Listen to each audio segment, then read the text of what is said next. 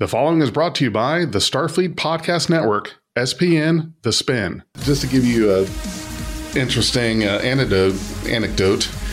See, I try not to use big words because I it just it fumbles. I've got this uh, speaking out loud kind of thing. You know, I talk well in my head like everyone else does, but Yeah. you don't want me to read out loud. It's it's embarrassing.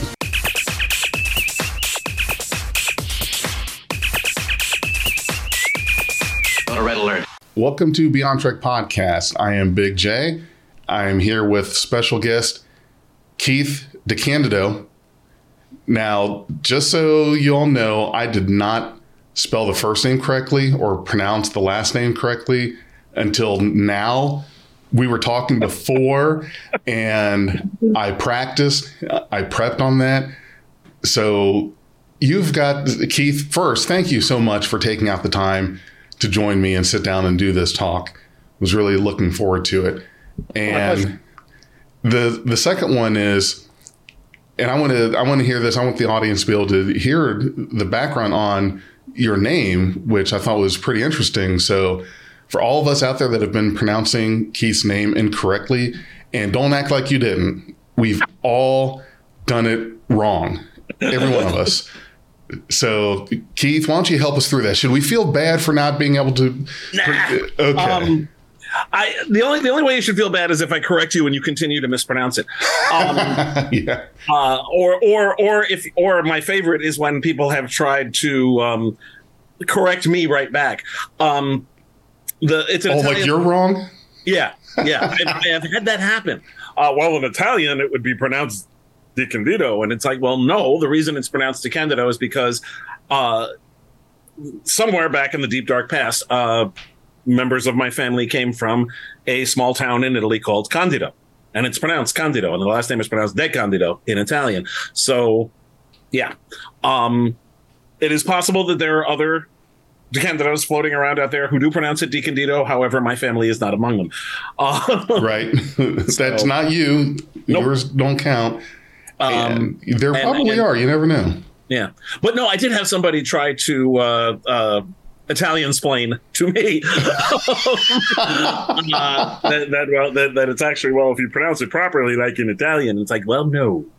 Was that a Karen at a Starbucks or no? It's a dude. So I guess no, it was it was it was some some dude somewhere at a convention, I think.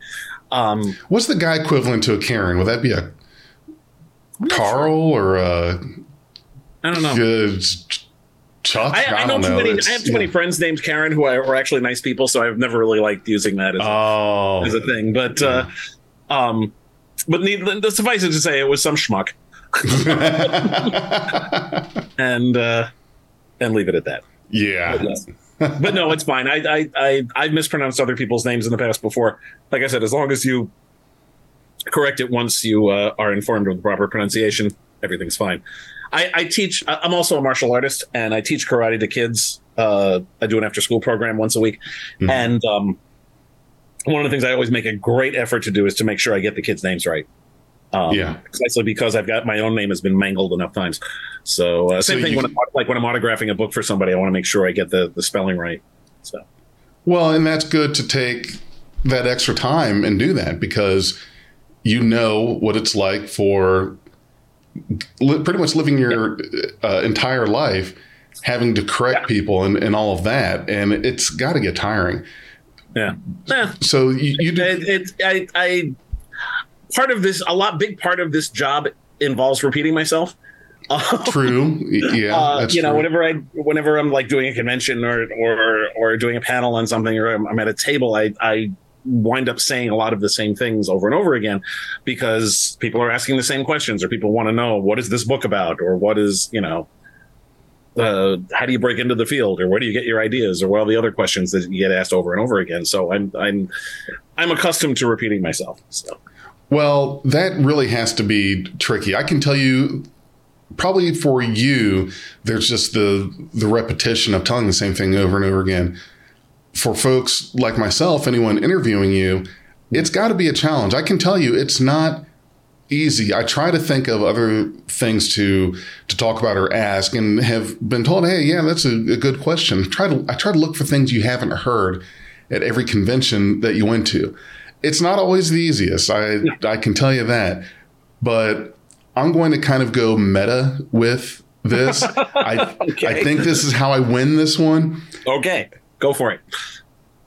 Tell me that one thing that you talk about so much that you found yourself not even being able to tell the entire story, that it's been shortened, shortened, shortened to where your talk at a convention feels like I'm not using enough time because I'm giving all these abridged versions of things I talk about it everywhere I go. There aren't too many of them. There is one. Um, the story of how I got my first fiction sale, which is an unnecessarily complicated story. Um, and uh, I've told it enough times now that I have started to to whittle it down a little bit, just because I'm, you know, that that's that's a story that I have told a lot because it was my first one. So I have been telling that story for 29 years now. That's a long time. Yeah, yeah. So uh, my my first fiction sale was a Spider-Man story in uh, in a short uh, prose short story anthology that came out in 1994, and um, and it came about due to the most ridiculous circumstances. So I I I told that story a lot, and yeah, I have kind of whittled it down a little bit. That can be. It's. I uh, I used to do some journalism work, and when I was in college, I uh, my major was broadcast journalism, Okay. and there was this news story, kind of like a news story that we had to do as part of our class. And I went and I interviewed this person who was going to be the subject matter for the story. Interviewed her, had these great responses. Everything is good. We talk and all of that. And uh, come to realize when we went back and watched the tape, the guy holding the camera, it was like blurry the entire time. oh and, man. and and I'm not talking. You you have a um, you don't have a very high resolution well, because this was the 90s, so it's not like it's, yeah. it's not like students had access to these the top of the line cameras. Yeah. So we're not we're not expecting much better than um, home movie quality camcorders then but we had a hand me down like news station camera Right. how he managed to do this. So the whole thing's blurry, right? Oh, I was pissed. I was Yeah. just mad because we do the checks. It's like you you stood there and let me go through this entire thing knowing that you didn't really have a good shot. So I decided we we, we can't use this. We, we can't use any of this. Um, Yeah. so I arranged time to uh, to talk with this lady again, and I was asking the same questions. Not all the same. It's kind of like when you're you're telling the same story over and over again. You, you after after the fact think "Oh, I should have asked this, or I could have worded this differently. Well, what happened was all the responses that I was getting were like like real shortened kind of more more rehearsed like okay th- i've already said this so this i'm going to say it now and i'm just i'm struggling like oh my god i'm i'm trying to pull more content out and it was very difficult. And for you if you're going to be on the stage talking and entertaining you may have a half hour you know and you've got your your block of stories that you always tell that eats up a good 15 20 minutes. But then to your horror you look at the clock and you realize i've condensed all of these and i'm 10 minutes in I've never really had that problem. it's a good problem not to have I, I I can I can babble with the best of them. So uh, I, I I usually find ways. Of, I, I I still remember one time I did a I was doing a book signing at uh, Barnes and Noble in New Jersey with um two two fellow authors, Laura Anne Gilman and uh, Josepha Sherman, and um we we all three of us had had Buffy the Vampire Slayer books out, and we were doing uh, a signing to promote that. And the manager at the store comes over and he says, "We usually like the authors to, to to give a little talk beforehand. Can you guys talk for an hour?" and we just laughed. Um, Hold my beer. We could probably cut it down to an hour. Yes. cut it down to an hour um, yeah. The, the problem will be getting us to shut up.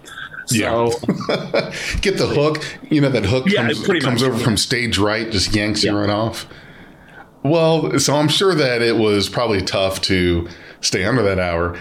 So tell me a little bit more about this karate that you're teaching. I haven't really read a whole lot of that. There's like this pie chart of what information you can see on Keith DeCandido. See, I can do it now. Now I'm I'm proud of myself. Yep. Of the work that you do, and I'd have to say in that pie chart, karate must be one of those parts that not a lot of people know unless you. It's not like it's a secret, but um, it's Right. it's only it's something I've been doing um for actually as of this week, 19 years. Um, I started in 2004. Um, I I prior to 2004, which was the year I turned 35. Um, I the only thing I exercised was my futility.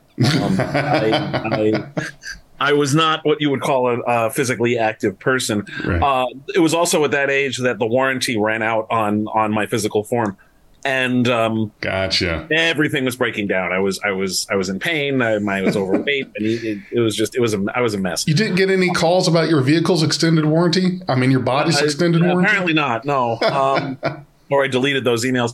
But um, I uh, so my my doctor said, "Hey, maybe you should try exercising." You know, once. and um, uh, there was a karate dojo all of five minutes walk from my house, uh, and and uh, proximity to my own shower was a very important criterion in choosing a dojo. Um, the closer, the better. yeah, yeah. And I, I, I didn't want to just join a gym because I knew I would give them all my money and never show up. Um, I, I needed something that was scheduled, and also I'd always had an interest in the martial arts, uh, just as a as a you know observer. um, Yeah. and so, so I, I, I took it up. Um, that first class, I still remember it clearly because it was horrible. Um, here I was, this this out of shape, overweight, thirty five year old lump. Um, since then, uh, I I I've gotten a little better at it. Uh, I am now a fourth degree black belt. Uh, I'm one of the senior black belts in our dojo. Um, nice. the uh, I teach occasionally. Like I said, I do the after school program. hmm Um, for a while, I taught our kids fighting class. That lasted up until the apocalypse of 2020. Yeah. At which point, uh, our dojo went virtual for a few months and then went hybrid for a while. But we didn't do fighting classes again for quite some time. Uh, even when we were back training in the dojo, we didn't do we didn't do sparring. Um, God, for like a year and a half. Right.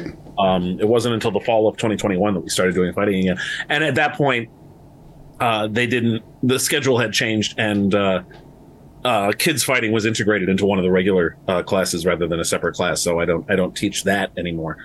Um, but I still fill in at the dojo periodically when when uh, Shuseki Shihan Paul, who runs our dojo, whenever he's on vacation or needs a day off or or just needs help with something, then I'm one of the people who helps out. Um, and uh, and like I said, I do the after school program as well. I, I've been doing that for nine years now. Um, at one of the at a local school in here in New York City. Um, it's part of a larger after school program, and it's fun. Yeah. I I uh, I never imagined myself as athletic before, and now I can't imagine myself any other way. It's weird. Um, you know, I'm I'm I'm in better shape at 54 than I was when I was 34. Um, That gives me some hope. But-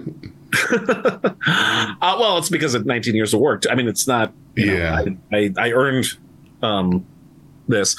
Uh, but I, yeah, that's like- good. And the gym is getting my money too. there you go. Um, it's I, I enjoy the the a lot of aspects of it, not just the, the the fact that I am in better physical shape. I like the mental discipline. I like the um, the elegance of the moves um, and of the different techniques. Uh, and it's something that's very meditative. Also, it's it's you know, if I'm having a rough day, going to the dojo and doing a class always helps me center myself and helps me feel better. Um, and uh, and and it's a really there's a really good community in the dojo as well of, of wonderful people who I really just enjoy spending time with. So um, Well, I I promise everyone we're going to talk about Star Trek eventually. but well, I've actually you know so I have worked in uh, bits of of my martial arts training into uh, various Trek novels. Certainly in some of the Klingon uh, books I've written. yeah, because there's Um, stuff I want to know about. Uh, so uh, put a hold on on that just a moment. I want to ask Okay. you some very pedestrian questions. Now, I, I they're going to be I'll, the. I'll try kind to give you some non-pedestrian answers. Okay, they're going to be coming from a person that doesn't take karate, watches it on TV. There's, you know, I, I like Karate Kid, I like Cobra Kai, et cetera, et cetera. Yeah. I watched this video uh, about a week or so back that was talking about the fighting style that was created for Batman in the uh, the Dark Knight trilogy. Mm-hmm. And I can't describe it. You just you have to watch you have to watch those movies and you'd see it's a pretty Yeah. unique thing. So as an outside outside observer who has seen plenty of fights on YouTube, TikTok, etc., every fight seems to be the same. Everyone's coming in with these wide haymakers and just diving in. Now, coordinated fighting looks awesome, of course, because it's coordinated. You're doing the thing. Is there is there really how do you how do you take that from the dojo and put it out in real life? If you were to if you were to find yourself in a confrontation and you knew okay this is going to get physical um, would that person knowing that everyone fights ugly uh, we all have it in our heads D- to me i know for sure that if i ever got into a fight it would look like i was batman with all the moves and everything but how do you counter someone that's just throwing arms and fists around ugly fighting like you see on pretty much every fight video online Uh, mostly you try to avoid it. Um, Yeah. There's a there's a uh, Gichin Funakoshi, who is pretty much the founder of modern karate. He was from Okinawa, um, and and he uh, in his autobiography he writes about how people used to challenge him to fights all the time. You know, and he would always turn it down. Um, any fight between any two people, regardless of their skill level, is going to be unpredictable because you don't, you know, it's it's by nature chaotic, so you don't know what's going to happen. Um, so you know, if I was going to be in a confrontation, my first thing would be to try to avoid it. Um, Yeah. The uh, it's it's a last resort, not a first one, and um, it's uh because I mean, yes, ninety nine times out of hundred, the better fighter is going to win, but there's always that hundredth time yeah and uh, you don't want to risk it being that. I mean, when, when I first started sparring, I would fight um, the person who runs our dojo, who has won international fighting tournaments. He's a brilliant fighter. Um, and I- I was, you know, still a color belt. I was still, you know, learning what the heck I was doing. And there was one time where I managed to kick him right in the solar plexus. It was a one in a million shot. um, you know, and I was so one in a million doc one in a yeah, million yeah, exactly. And it was great, but that can happen. You know, Yeah. even even with him, you know, this this incredibly experienced fighter fighting this, you know, doofus yellow belt who's you know doesn't know what he's doing yet. got that lucky Um, shot Yeah, but the, the the that can happen. Um, you know, the the if if I am fighting, if I I, I ha- thankfully have not found myself in a position where I have been in a fight. Um, the the I I I had been in I wasn't in a position once to break up a fight, uh, which I my training helped me see coming. Um, okay This was this was between two high school kids, uh, and I immediately got between them and pushed them apart before it actually came to blows. At which point, their friends, who were all smarter than them, uh, held them back. Yeah. But um, uh, the uh, but you, the, the the only thing you know, if somebody is fighting wild and crazy, is just you know keep your hands up and, and wait for your shot. Um, the, the the most common phrase uttered in my kids fighting class was "keep your hands up." Um, yeah the, you know the best thing you can do is just you know keep your hands up and protecting yourself because it's much better for your arms to get hit than for your head or your chest because there's important stuff in your head and your chest. yeah uh, the arms can take a whole lot, whole hell of a lot more of a Oh, yeah. beating than Yeah, the and, other parts they heal more readily too. Yeah. Wow. Okay. So even though I think we all imagine that we can take on that black belt, if you're just some doofus walking on the sidewalk, don't do it because. Yeah, you're definitely going to get your ass kicked. So there's that. Like I said, mostly mostly you're gonna try to avoid it, but Yeah. Now you write novels, short stories, comics. I like the com- I like comics, and I, I like comics. I want to talk about that some because I feel like I'm not able to meet someone that often that does writing in the comics. Now, uh, we've talked to on our podcast David Mack and uh, you know I'm uh, John Swallow and uh, you know some of the some of the other ones. Um, and I think that learning more about the comics and the writing for that as compared to anything else is something that I want to know more about just as a someone who hasn't really thought a whole lot about what it goes into comic book writing. It's it's much different um, than writing prose, and it's also uh, different from writing uh, a screenplay because you're you're dealing with visuals, but they are both static and kinetic at the same time, mm-hmm. and and each each page and each panel is a distinctive work of art in essence that you're you're contributing to. Um, personally, whenever I'm writing a comic, and I haven't done a huge amount of comics, but I've I've written a bunch. Um, I've I've written uh, in Star Trek. I've done uh, one miniseries and then a four issue miniseries as well as a couple one shots, and um, I've written a, a StarCraft comic, uh, a Resident Evil comic book. Um, uh, I'm currently working on an adaptation of a horror novel that I that I co-wrote with a with a colleague uh, called Animal, and I'm working on the graphic uh, comic book adaptation of that right now. Uh, but and the big thing was I did a, a, a comic based on the TV show Farscape. Um, I uh, I worked with Rockne O'Bannon, who created the show, and we did a comic book that continued uh, Farscape from after its finale. And um, when when you're writing the comic, you're thinking, in essence, you're thinking of each page as a discrete storytelling unit, in essence, um, and you know what it looks like and how the art is going to flow and how the words are going to be, and and your writing is different because it's it's mostly dialogue. It's not um, most of what would be narration in a in a prose work is covered by the artwork for the most part. Um, plus, um, while you can do you know thought balloons, although those those have fallen out of favor a lot, um, you you can't do the kind of serious internal point of view that prose can do. Um, uh, prose, you're, you're you're inside the point of view of a particular person. Comics can't really do that as well. Um, but uh, but it's fun. It's and and and on top of that, usually uh, most comic books, especially if you're writing like a monthly comic book, like it was with Farscape, um, you have a very prescribed number of pages, and you, you have to fit into that. Every issue of Farscape that I wrote was 22 pages. Mm-hmm. Um, the Resident Evil comic book that I did was was um, five 20 page issues. So a, each story had to begin on page one and end on page 20. Um, and, and you have to do it in that, in that space, which really challenges you. Um, because you have to make everything fit and everything flow in that precise time frame. Um, that is one way in which it is like screenwriting because, you know, especially, uh, uh, teleplay writing, because, um, TV shows are, a, are generally a particular length. Um, and uh, so you have to you have to write to that particular uh, time frame. Right. Well, there's um, if I'm reading a Star Trek book or listening to an audiobook, reading a comic, anything like that.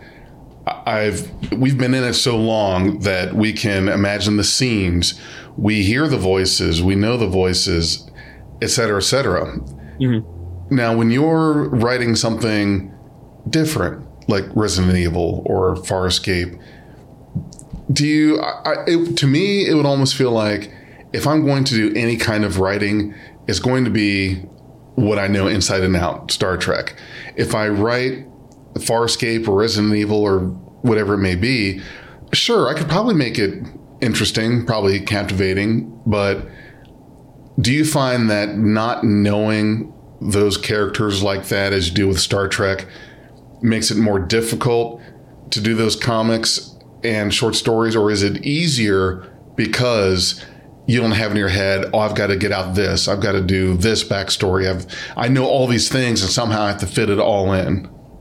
Well, that doesn't apply to Farscape because I know Farscape at least as well as I know Star Trek. Oh, so- okay.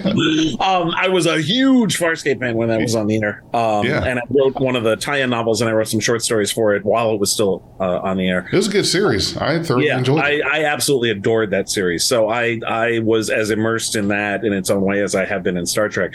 Um, having said that, every time I do a project, whether it's Star Trek, whether it's uh, Resident Evil, whether it's Farscape, whether it's my own uh, original fiction, um, like my I, I have a, a series that's uh, six novels now uh, and counting uh, called. Um, the Dragon Precinct series, which is a mix of epic fantasy and police procedural Ooh. what I'm doing. I mean, that that's my, that's a world of my own creation. Characters are my own creation, but the process when I'm doing a new story and it is still the same as it is when I'm doing uh, a work of licensed fiction. Is I have to immerse myself in the world. I will do in-depth research. If I'm writing, excuse me, if I'm writing uh, a Star Trek novel. Or if I'm a short story, I'm going to sit and watch whatever episodes are relevant to what I'm doing. Um, if um you know like when i did the farscape comic book even though i knew farscape very well i still sat down and i watched the entire series again um Sure. i wrote a leverage novel uh based on that sh- on that show back uh actually the, the novel wound up coming out right after the show was canceled unfortunately but um but I, even though I watched the show religiously every week, I still sat down and I, I rewatched everything again um, to get the character voices in my head, to get the storytelling style in my head, to get the visuals in my head. Um, you know that that process is going to be the same regardless, even if it's something I think I know. Um, Yeah. I, I You think you know until you start writing it down and realize, oh, exactly, wait a minute. and and you want to make sure you get it right, and it just it it helps to immerse yourself in it. Mhm. You know, when I I wrote uh, back in 2014, I wrote the Klingon Art of War, and I rewatched every Klingon episode basically uh, Yeah. of all all the TV shows up to that point. Um, you know, I, I this was before the the latest wave of shows had debuted, but um, but I I rewatched all the Klingon episodes of the original series of Next Gen of DS9, Voyager, Enterprise, um, you know, the movies that the Klingons were in, um, and just to just to you know look for stuff and look for things that might help um, make the work better. So, and I also reread a bunch of, of Klingon stuff, both both my own and other authors. Um, Speaking Again. of Klingon, I love the picture behind your left shoulder, Worf and a That- polar bear. that is the cover of my first Star Trek novel, okay. uh, Diplomatic Implausibility, which came out in 2001. yes. Uh, and that is that's the original artwork which I purchased from Sonia Helios, the artist. Um, because that was that was my first Trek novel. Um, and it was it was Worf's first mission as a Federation ambassador, Oh, okay. following the Deep Space Nine finale. Oh, I, I, for that I did two weeks that he was uh, uh, ambassador before he had to somehow end up on the Enterprise again. it was actually four years, but the um, events of Nemesis. Okay, all right. yeah, the, the, there was there was four years between uh, what you leave behind and Nemesis, and I actually not only got to write Worf's first mission, I also got to write his last mission. Yeah. Uh, in the novel "A Time for a Time for Peace," I basically explained how he wound up back. And the thing is, you know, diplomatic posts are not permanent anyway, as a general rule. right. Um, and uh, and I made it work. Uh, and I, and I wrote several adventures that he had while serving as a diplomat. Uh, That had a- to be hard. Like why? No, not at all. Why torture yourself with a character that is from a warrior race and write about him being a diplomat? because if you actually sit down and watch Worf made would have made a, gr- a great diplomat. He actually did. There's a lot of stuff that happened to him both on Next Gen and Deep Space Nine that presaged him being a good diplomat. Um, not the least of which being, you know, the the the influence he had over two, the last the previous two Klingon chancellors and how they how they came to power. Um, Yeah. uh, what you know what he did in Sins of the Father, what he did in um, uh, in in the emissary, the first episode with K'Ehleyr, um, the solution he came up with there. Um, there've been there've been several occasions. Uh, you know what he did in Tacking into the Wind when he when he challenged Gowron, uh, and then Mhm. basically installed Martok. He's he's he's actually got quite a lot of diplomat in him. Um, he is good at coming up with solutions to problems. Uh, rightful heir also when when when he came up with the notion of him being made em- of Kahless being made emperor. Um, That's that was smart. That was a Yeah. smart move. there's there's lots of stuff in his history that points to him being actually pretty good at being a diplomat. And who Hmm. better to represent the Federation to the Klingon Empire than somebody who is basically a citizen of both of them? It's a perfect choice, that's for sure. And I'm running several episodes in my head that are that are Worf centric episodes, and I think when you put it together, you can see it as this character has been spread out over seven seasons of Next Gen and uh, three seasons of DS9. It Or just is- it, yeah. Uh, yeah, four, five, six, seven. I'm I was counting it like it was real math and not. The Math is hard, yes. Yes, it is. Yeah, I, I and, do- and now another season of Picard as well. So. yeah. So I think you're right. Now, this season of Picard, yes, I could certainly see that diplomat side. I guess I didn't really see it as much before because when that was done in What You Leave Behind, I just thought, huh? Wait, Worf? Makes perfect sense. And and on top of that, and this is something I, I played up on in in in the, in the novel. This is the cover for. Um, is it's also a position that both the two great loves of his life had. That was that was K'Ehleyr's position when she died, and it was also Curzon Dax's uh, job, which was Jadzia's previous host. So in a lot of ways, taking that post is is continuing the work done by both of them. Okay. That And- makes sense. Yeah. I think it was a good pick to do that because you're you're filling in something that at the time you would not have you could not have seen and Yeah. I'm sure that a lot of people just they couldn't see that and you showed us you did all this this literature I was really about that. I was disappointed when he was just back in Starfleet without explanation in, in Nemesis, Mhm. but uh, but we made it work. Um, the the other the other um, cool thing that, that that enabled me to do was to to write a story that teamed up Worf and Spock, which jokingly referring to them as the fighting ambassadors. Um, and I actually got to have them because Worf and Spock actually have a lot in common. Uh, and I and I had them doing a mind meld, which was necessary basically to to help Spock out um, because of what was happening in the story. This is in my uh, two book series, The Brave and the Bold, Uh-huh. and um, I had so much fun with that. scene. That that was uh, writing writing Spock and Worf, and and then after the mind meld, you've got. A, a much calmer Worf and a much crankier Spock, and, uh, and and sort of with you know a I little bit of love it. uh, and and it was so much fun. I uh, I I I really enjoy. I, I I've only written Spock a few times. Um, that was one of them. Um, Mhm. Brave and the Bold. I also wrote him in uh, in articles of the Federation. Uh, and he's just he's he's he's a wonderful character to write because there's you know so much to him. Um, and and putting him and Worf together was just gold, absolutely. gold. Yeah. It sounds like it. I'm going to have to check that one out. Now, is there a story, whether it be comic, a novel, short story, whatever it is, do you have one out there that if you had one wish, you would completely wipe it away from the existence of time? Like no one ever heard of it. I can't read it. Let's just forget it completely. Which one is that for you? I don't really have one. Um, uh, th- there's, I mean, there. That, no, no, I, I, I can't think not so much that you hate it. Let's let me There's not. make I, it not so dire. Just one that you kind of like. Ah, I could never read this one again. I can't think of anything. Okay. I, I'm, I'm, I'm happy with what I've done. I mean, there's plenty of them I look at and I think, oh my god, I, I wish I, I wish I could rewrite it or at least edit it a little more. Um, There was, in particular, there's uh, one novel that I wrote. Uh, one of my, one of the three uh, novels I wrote based on Supernatural.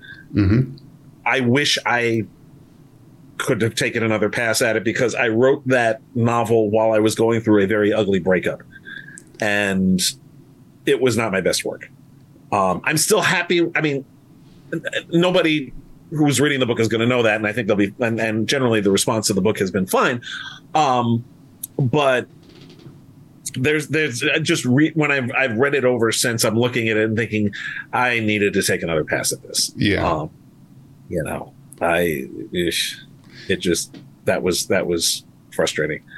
Um, but no, I I I'm generally pleased with. I, I actually, you know, I, I during um in 2020 I started up a YouTube channel, uh, which which I originally called KRAD COVID Readings, and has, I have since renamed to KRAD Readings because let's get past that. Yeah, but started something to, to you know while we were in lockdown.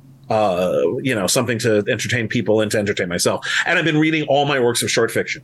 So uh, I have I have recently reread within the last three years reread every single work of short fiction I've written. Uh, and there was nothing in there that I was particularly embarrassed by or, or annoyed by. Um, and and all my novels, same thing. I I, you know, some are better than others.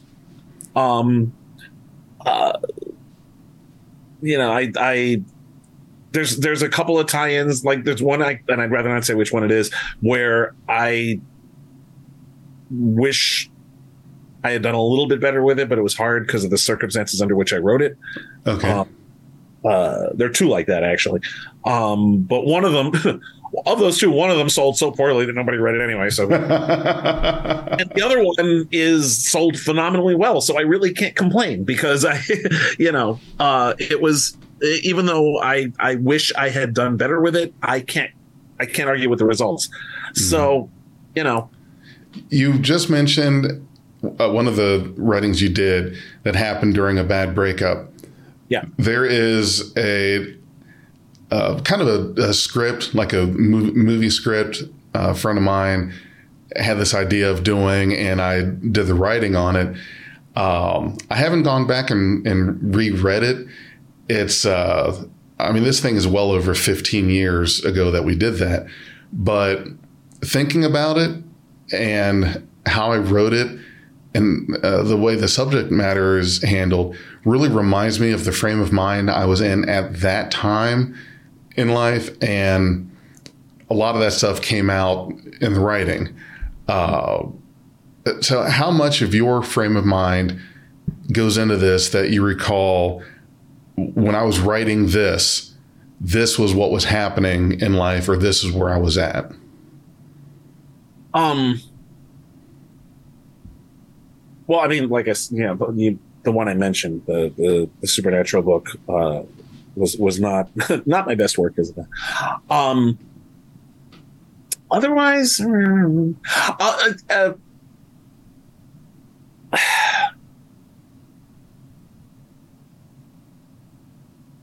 not so much where I there are certain things that have that have come up because of, of things that were happening at the time. I wrote um, the Star Trek novel. I wrote uh, Articles of the Federation, um, I wrote that uh, in 2004. Um, in the and in the when we were deep in the throes of the campaigning for the 2004 presidential election between George W. Bush and John Kerry, but I finished it before the election actually happened. Um, which was was and and that actually helped me because that that I was I tend I, am something of a presidential election junkie, okay. and uh, and so I'm I, i have always been fascinated by the campaigning process and the gov and, and the what goes into campaigning and, and the govern and governance and whatnot. Um, and and that was that was perfectly timed for me, because uh, I was I was, you know, really ex- excited by, you know, what was going on. Uh, I was not as happy with the result, but uh, but still, um, I was I was in the right frame of mind for that, and I don't think I would have been if if I had been writing it after the election was over or like in the middle of of you know. Uh, so it, but it sounds like the frame of mind that you're in really matters when you're going to write. Sometimes I I you know I I, I write the story I want to write usually. Right. Um, it uh, um yeah, it, it, it, it, it can't. I mean, it certainly has an impact to some extent, but you're, but also, you know, I'm writing the book that I'm supposed to write that that at that particular time. It's it's you know, it's what it's it, this is my job still. You know, I mean, it, yes, I'm creating art, but it's also what I do for a living. Uh, and to some, and there's sometimes where I'm not in the right mood, where I'm not, my frame of mind is off for it, and it doesn't matter because the deadline's still going to be there. So you've got So- to do it regardless. yeah, yeah, you just got to plow through and put one word in front of the other. Um, and it may not be the best work, but that's what revisions are for. So. Right. Okay.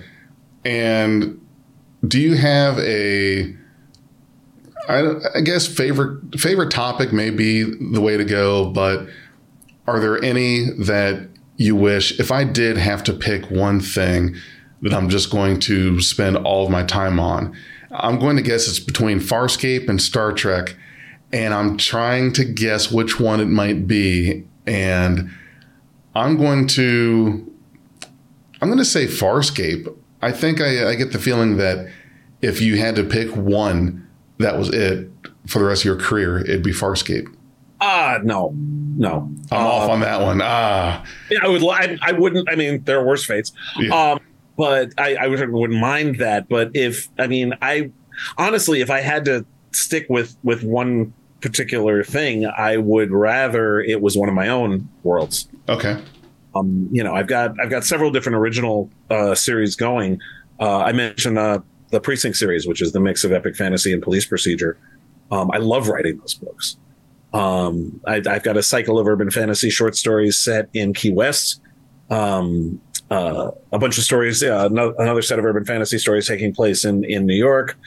Um, I, I'm just I just made a did a deal for a new urban fantasy series that also takes place in New York. That's a bit more. Um, it's it's another fantastical police procedural. It's it's about a, a unit of the New York Police Department uh, that deals with crimes involving magic and monsters. It's called the Supernatural Crimes Unit, Oh, hmm. and I'm I'm that, that's my next big writing project. I'm going to be I'm starting on that that sounds like fun. Yeah, and um, uh, we're still finalizing the paperwork on that. But um, you know, I if if I I would rather spend the time in one of my own universes just because. I mean, if I had to choose a licensed universe, then it probably would be Star Trek, just because that's been so much a part of my life, literally since birth. Haven't we all? Yeah, uh, my my parents watched Star Trek, uh, the original series when it when it aired, um, and and watching it was part of our night our weeknightly routine uh, when I was growing up. Uh, I live in New York, and it was it was uh, the original series was rerun on Channel Eleven, uh, one of the one of the independent stations here in New York. Um, every night, every weeknight at six o'clock, and that was what we did. At six o'clock, we watched Star Trek. At seven o'clock, we eat dinner. That's a good routine. yeah, I like yeah. that routine. I, I grew up with Star Trek, and there has there has never been a time in my life when I wasn't watching slash reading slash consuming Star Trek in some form or other. Um, you know, I read I read the James Blish novelizations uh, or adaptations rather when I was a kid, uh, and then I started reading the the Trek novels uh, when I was in high school. I read the comic books. Um, I played I played FASA's role playing game back in high school and college. Um, I, uh, you know, I, I've I've always jumped to see each movie as they've come out. Uh, I have, you know, I've watched, I at least started watching every TV show. Um, I, and since since 1999, uh, there has never been a time when I wasn't either writing for or about Star Trek. You know, between the writing I do for Tor.com, the other nonfiction I've, uh, articles I've done for various magazines and anthologies and, and essay collections and such, and the fiction I've done, and and uh, you know, I'm I, well, I'm I I haven't uh, done a novel in a while. I've been doing short stories for the magazine for the last uh, I've, the the last two issues uh, of the magazine had stories by me in them, and I've got a story in the next one, and then two more coming out uh, next year. So, um, and I've done work for the role playing game. I've done, you know, I did the Klingon Art of War. The the uh, Star Trek has been a constant in in my life, and and very much so in my career for the last twenty four years. So, Um, let's go back just a little bit. We were talking about politics. And what that got me thinking of. There's a lot of websites, message boards, forums, anything where someone can offer their two cents and it's on uh, if something is about Star Trek and some kind of political message or satire, you will always see at least one comment in this thing from someone saying, "Can we keep politics out of it? This politics that's not my Star Trek." Okay, but Star Trek is inherently political. It, it's politics all over and for some reason people feel that politics is being inserted into Star Trek in in some fashion that it's not supposed to be. Like making Pokemon political, I can see that. That's let's not do that. But you're talking about Star Trek where it completely applies. Do you ever see comments like that? And what do you want to say to people that somehow forgot? I don't want to actually say anything. I just want to walk away from them. Um, it's probably better that that yeah, you and, did. Yeah. And when did Star Trek get woke? And the answer is 1966. when it started. yeah, yeah. It, uh, you know, part of it is it's it's not that they don't want politics in Star Trek; it's that they don't want politics that aren't theirs in Star Trek. Um, and and it's also an inability to understand how radical Star Trek was in 1966. It's not very radical now. You know, you look at it now and it's actually very sexist in a lot of ways and and and not nearly the the the commentary is not well while it was incredibly radical for the late 60s, it wouldn't even nobody would bat an eyelash at it now, mm-hmm. but that's partly because of how television has changed and and how much the world has changed. Um but Star Trek has always been about commenting about uh, about current events in some form or other and it's always been about humanity bettering itself and and and i mean one of the reasons why i answered your previous question with star trek is because it's a future that i want to believe in i don't think it's going to happen but it's one i would love to see um, have you ever sat down and tried to explain to yourself what post scarcity is and what that means, and you yeah. probably you probably come to the same conclusion that we all do. Someone has to want to be the plumber. Somebody yeah. has to want to be the one that picks up the garbage. That's the problem with the right. whole concept. Yes, but I also love the idea of a medical tricorder that will tell you what's wrong with you so that, you know, you don't have to worry about being gaslit by doctors who don't you know want to help you or or who don't understand only have a limited understanding of certain fields of medicine.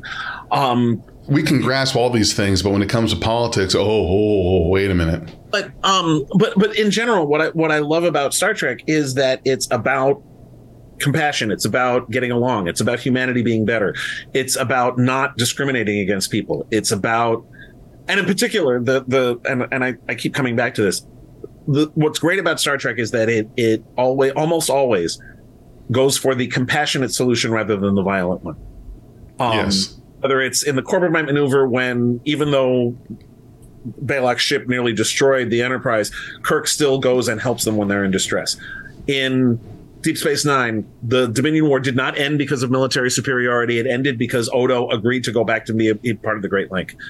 Um, in in Discovery, the burn was reversed because they they were able to rescue a 100 year old child yeah and and bring him back home um the and and for that matter the the fourth the fourth season of discovery which was which was probably the most purely Star Trek season that that they've done in in 50 plus years, which is because it was literally about seeking out new life and new civilizations and and and talking and the science, the math, the exploring, but the also critical pop- thinking skills. Right. It's it that that whole season was about seeking out new life and trying to understand it and come to an understanding so that nobody would get hurt. We did nobody- not know that our bulldozer was doing what it was doing. Right. We were just trying to dig up some of this, but yeah. where we see a construction site, big construction zone, we're just, you know, trying to get the stuff you're all these little life forms smaller than the grains of sand. The grains of sand to us are th- these other stars, and we didn't right. think anyone was living around those. So we've got to stop scooping up the dirt. And and I love that that you know and that that's always been that's always been the hallmark. Um, is is you know it, it's through compassion, through thinking, through you know finding ways to resolve uh, problems without violence uh, where possible. Um, and that you know, and and uh, some might see that as political, but also just the notion that that there is at least theoretically no prejudice that that it you know i mean in 1966 it was incredibly radical. You know here we are in the midst of, of civil rights unrest of wars both cold and hot. Uh and you've got on the bridge of the enterprise a black woman an asian man and a russian guy working alongside the the the white people. Yeah. not the 20 year alien and Right. fact- but he comments on it. It's, it's it's that part in particular.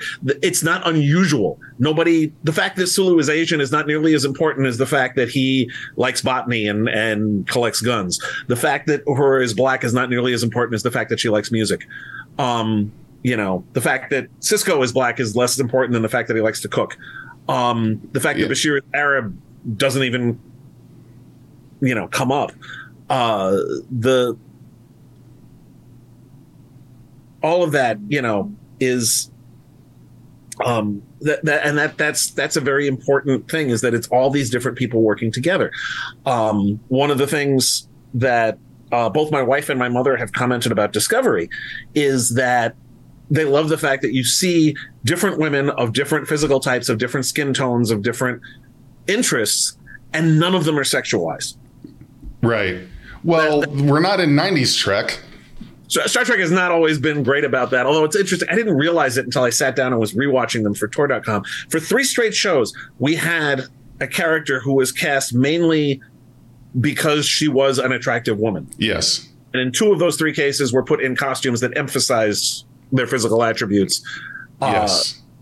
and yet, all three of them, Jadzia Dax, Seven of Nine, and T'Pol, all were able to rise above that, mainly through partly through the writing, partly through the performances of, of the three actors in question, to become phenomenal characters. Uh, some of the most in-depth characters, despite the endless male gazing of them. yeah. You know. Um, and and now on on the new shows, you're you're you're not getting the male gazing part. You're just getting the cool part, including Seven of Nine herself being in Picard, um, and also, uh, but you know, wearing more sensible outfits. More appropriate clothing. And uh and you've got you know you've got uh burnham and and and um tilly and and all and um uh reno and all the different Detmer. and detmer and and oshik and all the all Yeah. these different and it's it's it's great and and you're also seeing you know different races different orientations uh, we're especially finally seeing non-heteronormative relationships in star trek which which was way overdue um Mhm. just the fact that everybody is working together. Everybody accepts everybody else's differences um, and embraces it.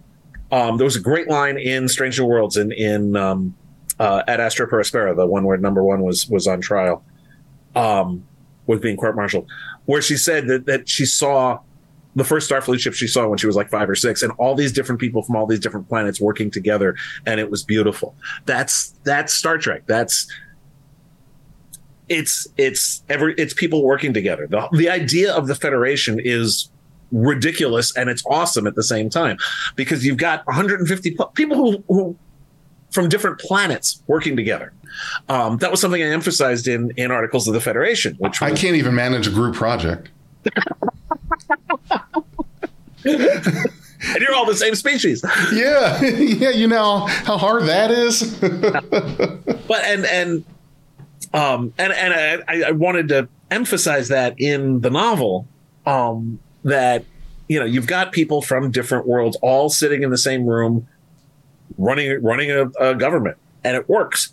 Um and you know we got to see it you know in in in that novel. We saw it in discovery also. I love the fact that they made the federation president a recurring character. That made me very happy. Yeah. um, you know the the the cooperation there um, that we saw in season four. Um, you know, and even even things like you know having watching the progress, watching the Klingons go from being the Federation's enemies to out their staunchest allies. Yes. You know, that was that was something that that when he created Next Generation, Gene Roddenberry specifically wanted that prediction that was made in Errand of Mercy back in the first season when we first met the Klingons, when when Ayelborne said, you know, in the future you and the Klingons will be fast friends. He wanted to see that come true. And then again on Discovery, when we see in the 32nd century that Spock's dream of reunification between the Vulcans and the Romulans also came true. Um, you know, all that is is It took almost 800 years, or no, no hundreds, thousands. yeah, progress. Progress is is a, is a, progress is a process, Yeah. uh, and that you know that that hopefulness is is what makes Star Trek so wonderful. Um, and if people see it as political, that says more about them than it does about what Star Trek is doing. You know, if if if let that be your last battlefield isn't political, but somehow having a gay couple on the Discovery is, then uh, you're doing then your your definition of political is a little off. It, it is. You're right because those are, and I think you hit the nail on the head. Is that it's if it's not my viewpoint, if it's not my politics, then I shouldn't have to see it or hear it or read it at all. And I think that's a good point there. Wait, Keith, I want to say thank you very, very much for taking the time out to sit with me tonight and do this talk. I've I've learned a lot of things from you about the writing process, what motivates you, frame of mind you can be in when writing, and how that can affect whether it's positive or negative what you're uh, what you're working on. Do you have anything in regards to projects you have coming up, uh, social medias that you want to talk about and promote to uh, get some get some people looking more at your work? Um, you can. I'm easy to find online if you just search for my name. Uh, I'm the only Keith DeCandido that will turn up. Um, I do have a website. It's horrible, but it does serve as a link dump to all the various places you can cyberstalk me. Um, yeah. I post regularly on both Facebook and Instagram and whatever it is Twitter is now. Um, right. Yeah. Uh, I don't know how much longer Twitter is going to last, uh, uh, how long I'm going to stay there, but I'm, I'm staying there for the time being at least. Um, I haven't figured out which of the new Twitter substitutes I'm going to use, if any. Uh, I'm going to see how they shake out before I start joining them. Um, but uh, but I am on, like I said, I'm on Facebook. Uh, you can just search me on there. All my posts are public on Facebook, so um, and I have both a fan page and a personal page. You can follow either one of those. Um, and they both have the same content. Uh, I'm on Twitter at KRADeC. I'm on Instagram at Crad418. Uh, I have a blog because I'm old. Um, again, if you search for it, it's on, if you go to decandido.net, there's a link to the blog. It's on WordPress, uh, decandido.wordpress.com. Uh, I mentioned the YouTube channel before. Um, that's uh, a month that now it is a monthly uh, uh, channel uh, where each month I read a new one of my short stories. And then um, I also have a Patreon, uh, which which you know helps helps keep keep some of the bills paid. I do regular TV reviews, movie reviews, excerpts from my works in progress, vignettes featuring my original characters, uh, first looks at my first drafts, and also cat pictures. Love the cat pictures. Cat pictures is is, is one of the most popular tiers on on there. Not surprising. um, and uh, as as for works coming out, uh, I have two anthologies that came out recently that I have stories in. Uh, one of which I also co-edited. Uh, one is called Double Trouble, an anthology of two-fisted team-ups, which is uh, a collection of stories of team-ups of classic characters. Uh, Captain Nemo meets Frankenstein's monster. Uh, Prospero meets Don Quixote. Uh, stuff like that. And uh, I've got a story in there that teams up um, Ayesha, uh, the title character from H. Rider Haggard's novel She, uh, along who teams up with Igungan Oya, who is a goddess in the Yoruba pantheon. Um, so it's basically two immortal, kick-ass African women Yes. Awesome. In in in 2017 Philadelphia. That's a twist. Uh, and I've also got a Sherlock Holmes story, uh, an anthology called Cases by Candlelight, Volume 2, which has uh, four new Sherlock Holmes stories by myself, Christopher D. Abbott, Aaron Rosenberg, and Michael Jan Friedman.